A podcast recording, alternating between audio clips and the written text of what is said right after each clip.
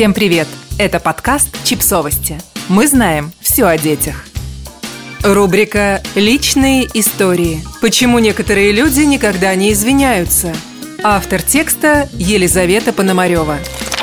По некоторым подсчетам, мы каждый день совершаем как минимум один небольшой этический поступок в отношении других людей. И мы бы безвозвратно разрушили свои отношения с окружающими людьми и сидели бы обиженные, одинокие и, возможно, по тюрьмам, если бы у нас не было волшебной способности извиняться и исправляться. США врачи долго и упорно избегали извинений, считая, что тогда пациенты будут считать, что им оказали плохие медицинские услуги и будут жаловаться. В итоге пациенты приходили в бешенство от того, что перед ними никто не извинялся, и шли в суд. Штаты, где приняли законы о том, что извинение не равно юридическому признанию плохого качества услуги, внезапно смогли снизить затраты медицинских организаций на компенсации пациентам и ускорить разрешение споров. Но некоторые люди, кажется, всегда правы и никогда не извиняются. Приприте их к стенке, направьте на них пулемет, и вы в лучшем случае услышите. «Ну, мне жаль, что ты такая обидчивая. Просто тебе надо...» Качественное, восстанавливающее отношения извинения на самом деле должно включать Первое. Признание правоты чужих чувств. Второе. Признание, что ты понимаешь, что сделал не так. Третье.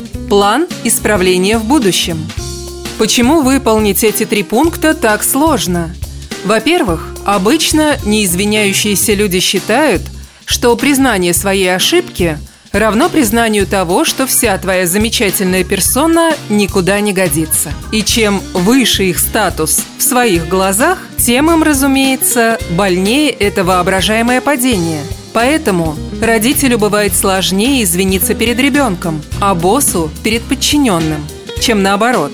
Это люди, которые слабо отличают действия от личности – так что несчастное извинение подрывает их всю идентичность. Вместо чувства вины за действие они испытывают стыд за собственное существование. А это невыносимо. Во-вторых, как правило, люди, которым не даются извинения, не верят в способности справиться. Все люди такие, какие они есть. Лучше уже не станешь. Так зачем тратить время на вранье? Напротив, Люди, которые верят в гибкость нашей психики и способность меняться, извиняются проще. В-третьих, упрямцы считают, что признание вины хоть за что-то как бы открывает ворота для обвинений вообще во всем, полностью снимает ответственность с других сторон конфликта и их просто смоет последующей волной. Это еще можно назвать ловушкой невозвратных затрат. Со временем из-за бесконечного упорства такой человек разрушает свои социальные связи сильнее, чем если бы его страх сбылся, и его реально во всем обвинили в начале спора. В-четвертых, противники извинений путают извинения с унижением и не верят в возможность ситуации типа «вин-вин», то есть когда всем становится лучше. Извинение – это дар, который ранит дарителя, и далеко не все способны на такие щедрые поступки – когда вам в лицо отказываются признавать ваше право на слезы, злость, гнев, боль, справедливость вашей реакции, оскорбление получается двойным. Неудивительно, что люди порой годами ждут и надеются на извинения, чтобы избавиться хотя бы от половины боли. Подписывайтесь на подкаст, ставьте лайки и оставляйте комментарии. Ссылки на источники в описании к подкасту. До встречи!